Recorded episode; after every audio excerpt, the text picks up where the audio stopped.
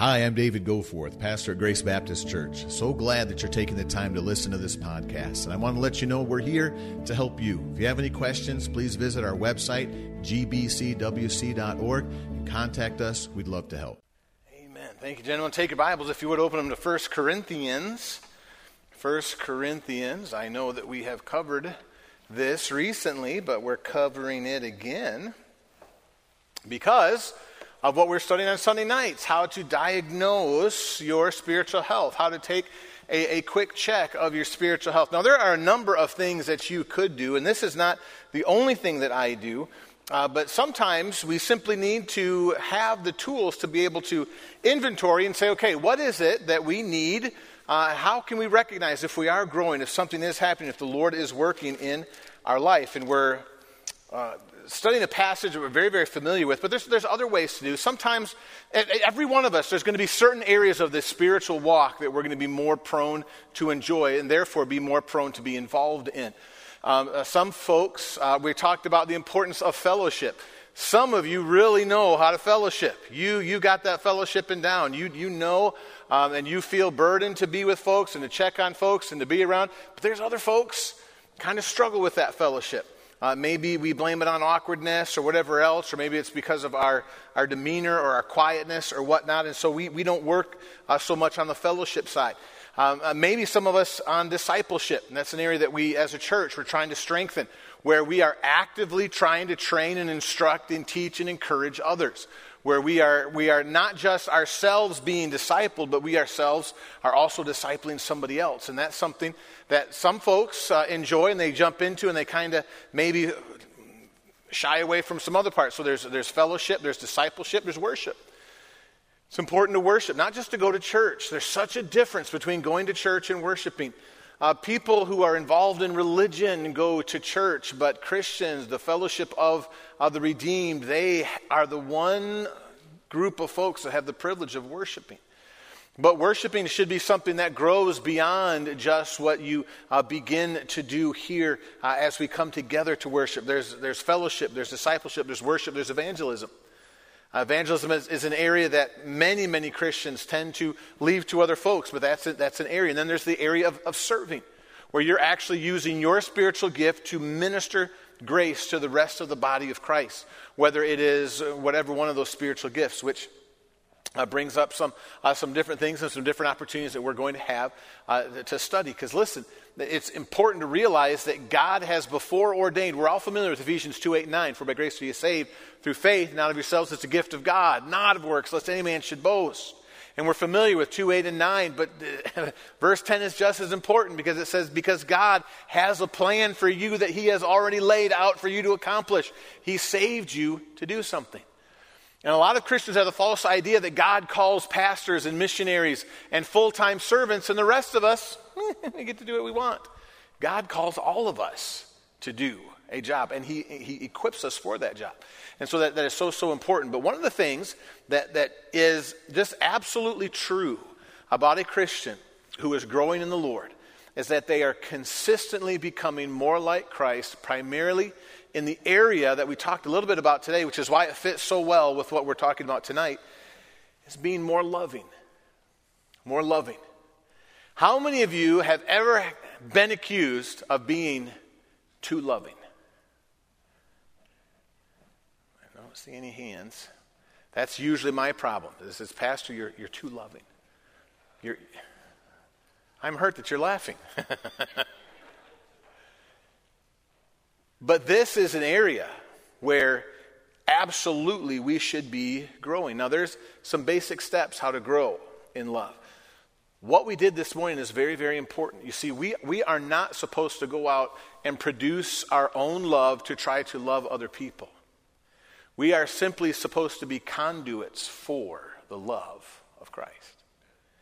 And the more that we bask in the warmth and the glow and the glory and the joy that is God's love for us, the more we are able to spend and share and pass that love out to others. Um, I, I, when we moved down to Florida from, from South Carolina, we moved down to Florida. And we did not find a house right away, and so we had to move into a rental house. And it was a very small house, and it was nice for seven people to be packed into a very small house. We had the garage filled with all of our boxes because I thought, well, we'll just have to put stuff in to storage. And they said, oh no, I need everything in those boxes. So we had to keep it in the garage and go in and dig it out and things like that and bring it back and all the rest of that. So we're in that uh, going back and forth. But while we're doing that, back here, Brother Stoudemire sold our house.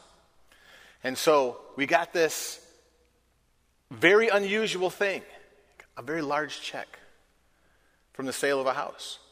And because Day and I thought we could buy a house at any time, we didn't want to put that money somewhere we couldn't get to it, so we put it in our bank account. And, and, and we were living like the Beverly Hillbillies. You know, those, that, that bank statement would come in, I'd look at all those zeros and go, wow, you know, an amazing thing. You ask my children, say, describe your father. I'm sure there are a number of different words that would come up, but one of the things that would come up would be cheap. They would say he tries to save money here and here, and I am not known necessarily as giving away lots of money. But can I tell you something? Those first few months in Florida, it was pretty easy. Because I had fooled myself into thinking that we had a ton of money. Just look at the bank account, man. It's got all of these figures. Now, there's no warnings showing up on our phones saying you're close to your, uh, you know, bouncing checks or anything like that. There's just this huge wad, and there were kids that were going to go back to college. We can't go back to college because we don't have enough money to pay for that. Oh, we'll pay for that. Oh, well, we'll buy you a, a plane ticket to go see your, your family on the. I mean, we just we were spending money like we had it. Do you know why? Because we had it. You say, so what happened when you bought a house? We quit giving. no. But it was, it, was, it was so easy, just we would hear and we would be excited. And I would go today and say, well, yeah, yeah, we can do that. And the reality is, is that I am, we're, we're not talking tonight about you trying to somehow produce something to be able to show to somebody else. No, no. It is something that you are supposed to realize you have an absolute treasure trove of love to pass out. You don't have to see the world they love people that love them. That's easy to do. We've got so much love. We can love our neighbors. And we've got so much love, not only can we love our neighbors, God can confidently look at us and say, you know what? Don't just love your neighbors. Don't just love your friends. Love your enemies. That's weird. You hear that in church enough, you're like, yep, love your enemies. And you knew where I was going. But God said, listen, you, you, you can do it. You've got enough love, you can love people that hate you. And you can just keep loving them. Just keep loving them. And so the first thing that we have to do is we have to, we have to understand the love that we have from God. But then we need to understand what love is. You're there in 1 Corinthians 13. How many of you have ever heard somebody describe to you that says when the, word, when the Bible uses the word agape, it's talking about a special kind of love? Has anybody ever heard that? I've heard that a couple times. Am I the only one? Okay, there's a few hands that shot up. Do you know that that's, that's only true because of 1 Corinthians 13? Before 1 Corinthians 13, that word agape was used for a type of love that was not self sacrificial. Okay? If you know the story of Tamar and Amnon, Amnon loved Tamar. Agape. That is what the Septuagint translated that word into for them to understand that Amnon wanted to marry Tamar. But Paul, as he was writing this letter to the church at Corinth, and you guys remember, we just studied this. How many things okay, were wrong with the church of Corinth? He stopped and said, You know what? You know what's key? You know what's important? You need to have love. And he described it. He says, Pastor Gover, we just went through this just a couple of months ago. I know it. And this is something that we need to be reminded of over and over. And we're going to look, just really quickly, we're going to look at the qualities. This is what real love looks like. Some of you say, well, I know what real love looks like because I have this relationship or this relationship. No, no, no. What Paul tells us in 1 Corinthians 13 is what real love looks like. And the thing is, is that we see this. So, what are we supposed to do tonight? Well, look at this list and look at your relationships. Look at your job, your neighbor, your family, your spouse, your kids, your grandkids, the different folks that you work with. Say, okay, where in this area do I fall short? How do I need to start imitating Christ in this area and start spending His love? Because when you do that, it will look like this. So, let's have a word of prayer and then we'll go through it. And some of you may have already written some things down. Last time we went through, we'll listen carefully to see if there's anything that you missed last time. And those of you that didn't write anything down, let me encourage you to write it down. Because I know there are some folks who are saying, hey, I know what love is. No, the Holy Spirit does. And He's about to tell us from 1 Corinthians 13. So let's listen carefully. So let's have a word of prayer and we'll jump right in. Lord, bless this time. Uh, Lord, encourage us, strengthen us. Lord, I ask that you'd help us to realize, Lord, what it is that we have the opportunity to do. Lord, to love the love that nobody else knows. Or this is not just some polished version uh, of what the world talks about. Or this is completely different. So I ask that you would show us and teach us and encourage us, Lord, with who you are, so that we can show that to those that we know. Thank you. We love you. In the name of Christ. Amen. Amen. Um, we're going to uh, go right on down. We're going to skip the first couple of verses, but Paul just uses those first couple, of verses in hyperbole, saying, listen, if you don't love correctly, all the rest of this stuff is useless. Having your doctrine right, having your faith nailed down, having the willingness to sacrifice yourself as a martyr doesn't matter if you don't love. And this is what the love that I'm talking about, Paul talks about. This is the love. Okay, and we're going to start in verse 4. Charity suffers long. This is the ability to be mistreated or taken advantage of and not be upset or angry. This is the ability to be mistreated or taken advantage of. Now, here's the thing. You say, Pastor, what do I have to do to be mistreated or take advantage of? Live. That's it. Your spouse will mistreat you, your children will mistreat you, your neighbors will mistreat you, people in traffic will mistreat you, people at McDonald's will mistreat you. There's, plenty of people everywhere willing to mistreat you for a lot of different reasons. And, and the thing is, is that what I was amazed is different times that because of the relationship, I would think, well, I don't have to be loving in this situation. Eh, you know, when, when people absolutely break the laws of God and man, gives you a right to say, well, I don't have to be loving to them, right? 12 items in the 10 item express lane. You're breaking the law of express. You can't be in this lane. You're, you're just getting here because it's short. No, no, you still have to treat kindly. How about the people that fuss at you for, for no reason? I'm not always dressed up when I go places, but I, it's, it's amazing to me. I've even been in stores. I was in Lowe's with a Grace Baptist Church shirt on, and somebody came up and started yelling at me for the way that I had Lowe's laid out. And it took me off guard. And I thought, does this logo look that much like Lowe's logo that they thought? And, and, at first, I wanted to get, you know, say, hey, I'll get right on it. Wait right here and I'll be right back. And then go out in my car and just drive off. That's what I used to do, stuff like that. Or say, you know what? And you go talk to our manager. He's over in aisle 14. He's wearing something, and I would just look for his shirt and just mess with him. And they'd say, you know, that's, that's not very loving. I go, no, no, but it's funny. And if it's not loving, at least be funny. I don't know. Love, loving, loving says, you know what? I can be mistreated without it spilling out. And you've heard all of the illustrations. Folks, if anger comes out of you, why does it come out of you? Because it's in you. It's not the stuff you put in, it's the stuff that flies out. So don't say, oh, you make me so angry. No, they just revealed. And, and it's, it's so important that you realize you may be able to plan this and plan this and plan that. But if, if you've got, well, I just can't plan this, this always gets me, that's because it's in there. And, and love flushes that out. Listen to this, Luke 23. When they were come to the place which is called Calvary, they, there they crucified him, and the malefactors, one on the right hand, the other on the left. Then said Jesus, Father, forgive them, for they know not what they do. After hours of mistreatment, after hours of illegal testimony and illegal trial, Jesus Christ said, Forgive them. Because he loves. He loves. Okay, so charity suffers long, and the response to the suffering is the next phrase charity suffers long and is kind. This is the response It means it, it, it, creates no trouble and is useful. Kindness is usefulness. Kindness is not just smiling and going, Well, bless your heart. That's not kindness. Kindness is actually being of benefit to that person. It, it's, it's taking the opportunity to actually input and impact their life positively. Jesus Christ in the Sermon on the Mount said, Whosoever shall compel thee to go a mile, go with him twain. Give to him that asketh thee, and for him that would borrow of thee, turn not thou away. People who take advantage. There are some folks that say, you know, Pastor, Goforth. There has to come a time. If people are unkind to you, or you just have to cut people off, you just have to. No, understand.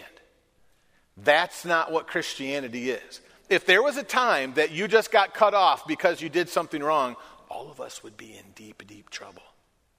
Do you understand that? If there was a time, if God said literally 70 times 7, then you're done, most of us would have been thrown out of Christianity somewhere in second to third grade. If we were good people. I probably would have graduated in kindergarten. The reality is, we, we, we don't draw a line and say, Well, I've been kind enough. That's done. No, no, because you have an un, unbelievable store of love to be able to spend. So you suffer long and you spend that kindness. The next one charity envieth not. Charity envieth not. This is not being grieved or upset because another person possesses a greater portion of anything earthly, intellectual, spiritual blessings.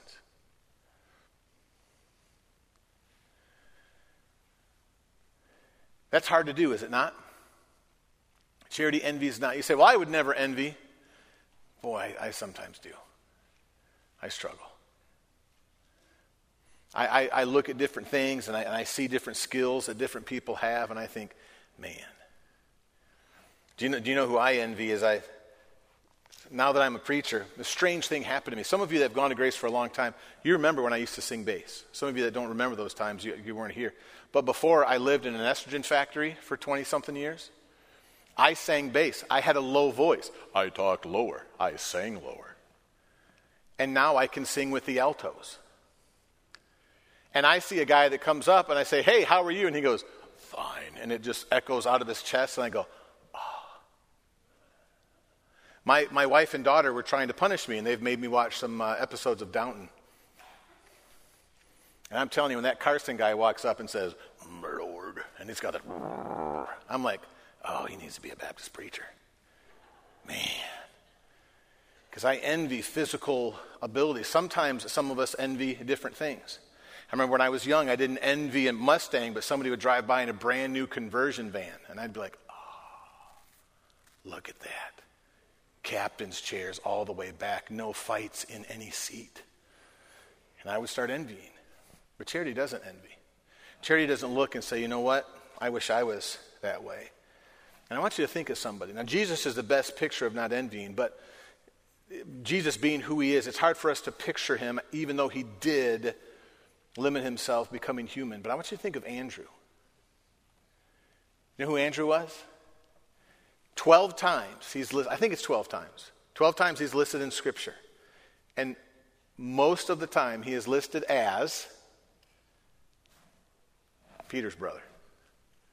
Simon Peter's brother. He was a disciple just like all the rest of them. And Andrew, man, Andrew was the one that was always going out and getting people and bringing them to Christ. Andrew was a workhorse as a disciple, but he wasn't in the select three. James and John, those two brothers, they got to be in there. And Peter, but Andrew didn't get, go, didn't get to go up on the mount. And Andrew also had to suffer being Peter's little brother. Because Peter always did stuff, sticking his foot in his mouth and jumping out of the boat and sinking and screaming and all that stuff, and the cock crowing. That was Andrew. And you never see Andrew getting upset or getting bitter or getting angry with Simon Peter. Charity doesn't envy. Verse 4 Charity vaunteth not itself, doesn't desire to be noticed or applauded. Real love does not need a pat on the back from folks. Real love serves God because it loves God. Not because it needs a thank you note or needs, needs a building named after it or needs recognition or needs, hey, this person was this idea and this person's was this idea. You know what? This morning, I had a pretty fun time picking on Brother Josh, but I stole Brother Dave's joke. Was Brother Smith that, that this kind of chuckled. He said it, and I said, you know what? I'm going to steal that and use it in front of hundreds of people, make them think I'm funny.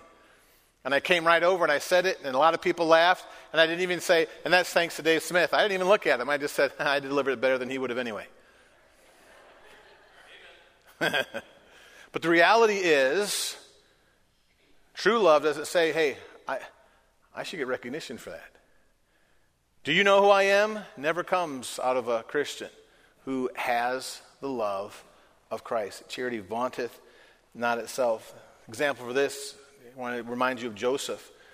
They said unto him, We have dreamed a dream, and there is no interpreter of it. And Joseph said unto them, Do not interpretations belong to God? Tell me then, I pray you. Somebody says, Wow, I really appreciate this. Wow, you're really good at this. Boy, you, really, you ought to deflect right to the Lord and say, Boy, praise the Lord, God's good because it's, it's, you're not special. That's not the reason why. You happen to be on the positive side of God's blessing because you were part of what He was doing to be in that person's life. But realize something God would have blessed them had you not been there. And He gave you the opportunity to be a part of that. So praise Him and be thankful. Don't throw your shoulder out, patting yourself on the back. Charity does not vaunt itself. Number five, it's not puffed up. It's not inflated with its own sense of importance. Jesus Christ said in John 6, I came not to do my own will. I'm not here to do what I want to do, but the will of him that sent me. Jesus Christ did not try to in any way usurp the authority of the Father. He said, I am here because of what God wants. And I will tell you, sometimes boy, I will get I will get irritated. I'll never forget. We went out one time. They asked Day and her sisters to sing out at West Coast, and the Kelly sisters were going to sing at the at uh, some well, I forget what it was uh, leadership conference. And they're coming out and says we've got uh, seats saved for you on the front row. So I went to go uh, sit. Uh, there, and then they said, No, no, the Kelly sister here, uh, you have to sit. And they saved room for the Kelly sisters. You may not know this, I am not a Kelly sister. But I thought, hey, I'm married to a Kelly sister. I should be able to go and sit with them. I mean, that's just right, right? So I'm sitting up front, and I'm, you know, I'm, I'm proud. My wife's up there singing. She's going to get up there. And, and then this short little fella comes out, and uh, he looks at me sitting in the seat, and he said, they told me that this was my seat. And I said, well, you know, and I, but I thought in my head, you don't understand who you're talking to. I know you. You're not married to a Kelly sister. I'm married to a Kelly sister. They're going to be singing tonight. And so I scooted over, and I gave him a solid two to three inches to sit down on that, on that pew. I said, go ahead and sit down here. And he, he wedged in there, and we sat there and went through it. And then Pastor Chappell got up and said, and I'd like to thank the Lord for it. And he was some 56 year missionary who had started like 78 churches, two Bible colleges. He stood up next to me, and they all started clapping. And I thought, yeah, yeah, this was his seat. But initially, I thought, and it wasn't even because of anything I did. I'm just trying to ride on my wife's coattails which is honestly what I've been doing most of my ministry life. Amen. But anyway, we'll get past that. But the reality is, is that we don't we don't walk around saying, "Hey, do you understand how long I've been teaching? Do you do you realize how long I've been in the choir? Do you understand how long I've been passing the plate on this aisle? Do you realize how long I've been watching? Do you realize what? Mm, it's not this." This, this importance. It's God's enabled me, given me the opportunity to be in a place where He's used me to accomplish His will, and praise the Lord for it. Not vaunted, not puffed up. Number six, doth not behave itself unseemly. This is plain and simple, very easy to understand, realizes the situation and does not behave unseemly. Unseemly means rude. It means you don't force your manners or your customs or your ideas. You don't behave improperly. It's, it's again, that love coming out and saying, hey, you're more important. I don't want to act in a way that's going to make you uncomfortable. I'm going to make sure that I am not acting unseemly. Number seven, seeks not her own, is not desirous of own welfare. Seeks not their own. Always desire, looking for how you can help somebody else. Jesus Christ said, Even as the Son of Man came not to be ministered to, but to minister and to give his life a ransom for many. You cannot find a time when Jesus Christ put his foot down and said, Okay, it's about it's, it's me time now. It was always about the Father. It was always about serving the disciples. It was always about teaching. It was always about instructing. Jesus said, Listen, I'm not here to get my own. Uh, number eight is not easily provoked. This means it's not irritated. It's not, it's not sour or bitter. There's no hair triggers. Do you have a hair trigger? You know what a hair trigger is? That trigger, that word trigger, is used a lot now. Careful, this video has some triggers, okay? But th- th- that's, I'm not talking about those kind. I'm talking about the triggers are different things that, that will make you angry different things that will just, like you say, I've got a lot of patience except in this particular arena or this particular arena. One of the things I always used to do, there, some folks would come and say, "Hey, I think I want to be a youth leader. I'd like to, you know, participate, be in, uh, you know, get involved in the youth because we, we went on a mission trip every year. We did lots of different things. I would always take them on a junior high activity because junior high activities really quickly revealed if people truly loved teenagers.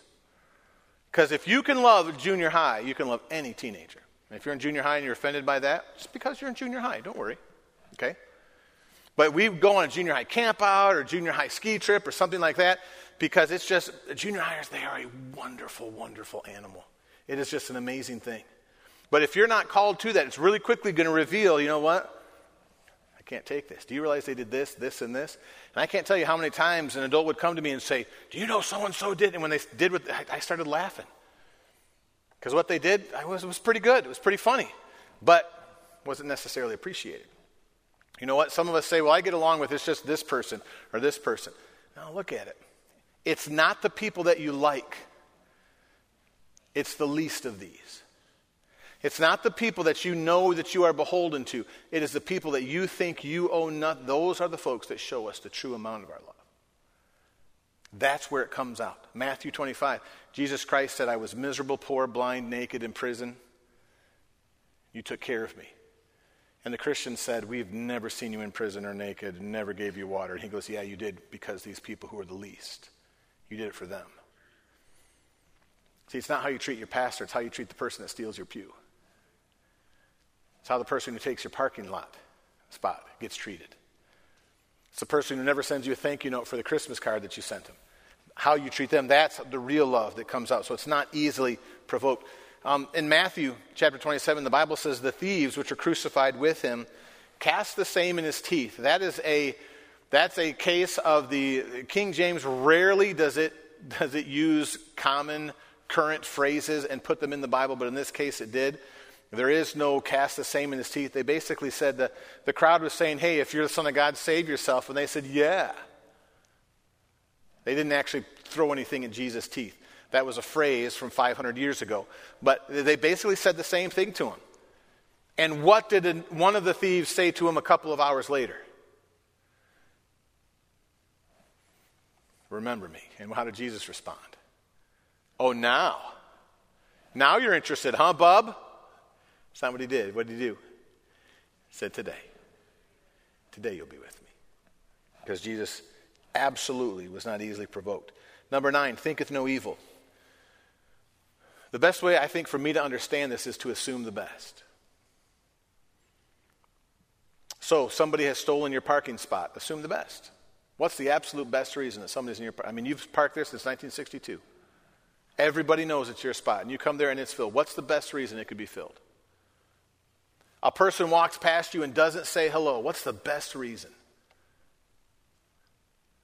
Don't raise your hand, but how many of you have walked by somebody and said, Hey, how are you? and they didn't even respond to you? And have you ever thought, well, what crawled in them and died?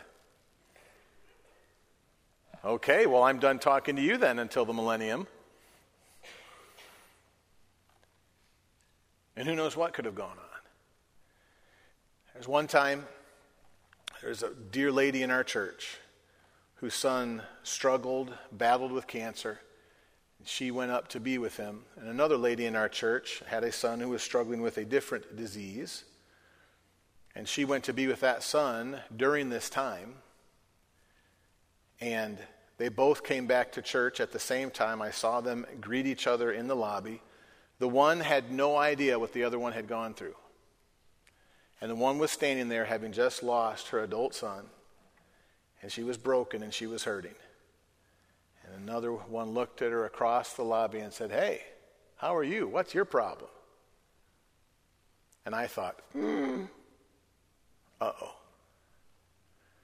And this lady very lovingly walked over and grabbed the other lady by the hand and said, You might not have heard, but and she named her son, went home to be with the Lord. And I'm struggling a little bit. She could have gotten upset. She could have thrown a hymn book at her, and everybody in the church probably would have said, Amen. That was kind of rude to ask a mom who just lost their kid, what's their problem? Would you agree that's a little insensitive? Maybe. But she didn't assume insensitivity. She assumed lack of knowledge. She assumed the best. And, and, and she ministered to that. That's difficult to do, but thinking no evil doesn't suppose. Listen, so often we'll get worked up because we assume that we know motives. You say, I never do that. If you're married, you do that all the time.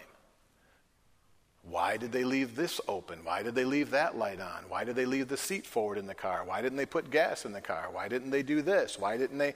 And the initial thought that jumps into your mind is because they love me so much. No, we think evil thoughts. But real love doesn't think evil. Number 10 and number 11 fit together. Don't rejoice in iniquity, but rejoice in the truth. Sin doesn't bring joy, truth brings joy. The, more something agrees with God's word, the more enjoyable it is. It's very difficult. Some people don't realize this is a battle for love because our culture is battling us to try to be entertained by sin and be entertained by wicked stuff.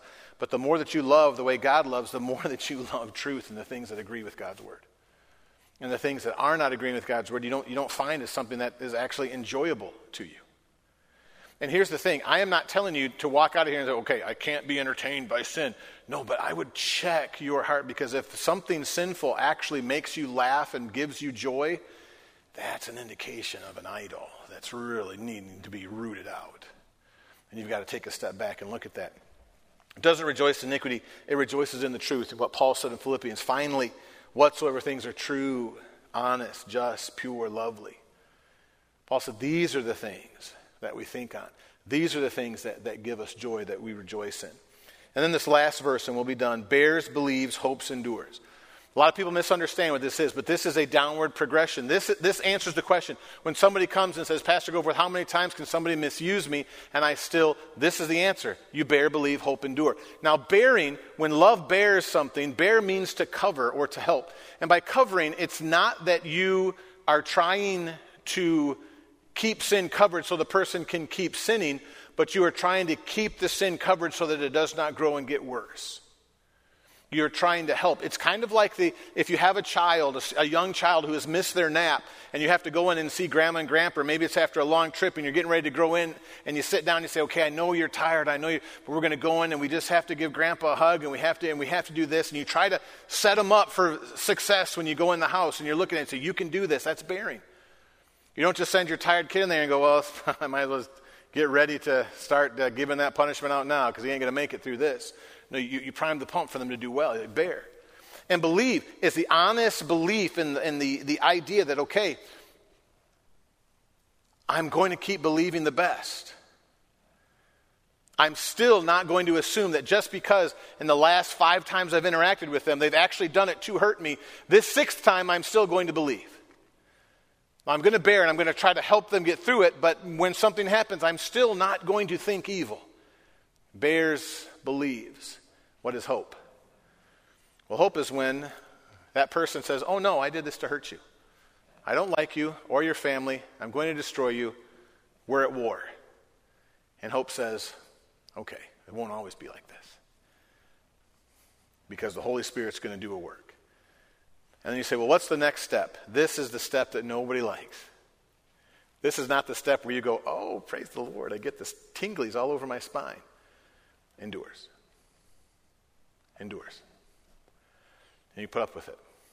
You say, why in the world would you do that? Is that not what your Savior does?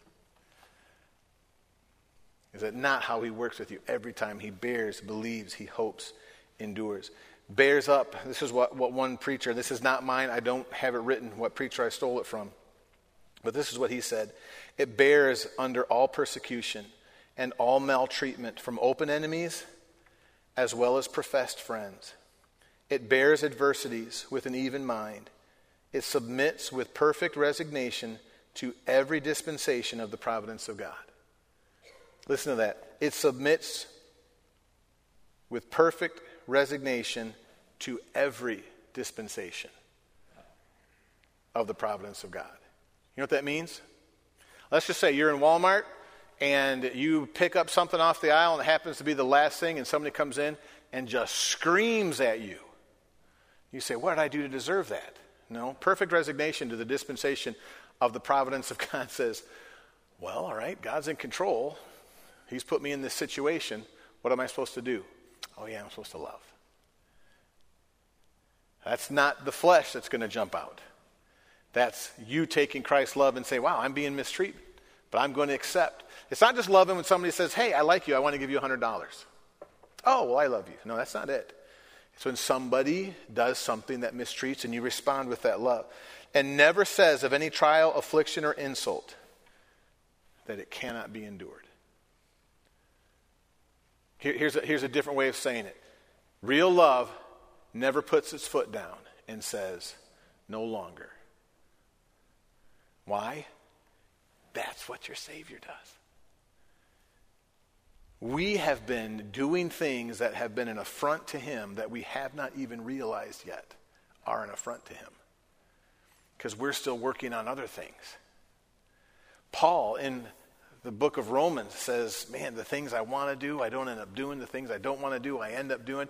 Paul is saying, I am struggling with this sinful nature. And he had been writing Bible books for years and planning churches. And the closer he got to God, the more he realized how sinful his flesh was. And we respond in love. And this is something I would encourage you as you look through this. If you, if you sat here and you listened to all this and said, hey, that is me, then please talk to a friend that, you can, that, that will tell you the truth and say, hey, I'm the perfect picture of love, right? That will look at you and go, well, do you have the notes? Can we look at those together? Be willing to sit down with your spouse. Be willing to sit down with your children. Be willing to ask, hey, do I show this? Do I show this? Are there areas, when we talked about the least of these, or we talked about those hair triggers, was there something that came in that popped into your mind that said, well, there, that's a hair trigger. Oh, well, that's a hair trigger. Oh, well, there's that. And maybe you've progressed to the point that the only hair trigger in your life involves the DMV. Everything else you're good with. Well, then you still have to work on the DMV. Don't say, well, I, I have a right to be sinful against them because that is the seventh circle of Hades, is the DMV. So I'm, I'm okay with that. No, no, no. Don't make excuses. Just say, okay, God, help. And let's reflect and show the love that we get to spend lavishly. Lavishly. And I would encourage you to do that. Let's stand to our feet. We'll have a word of prayer.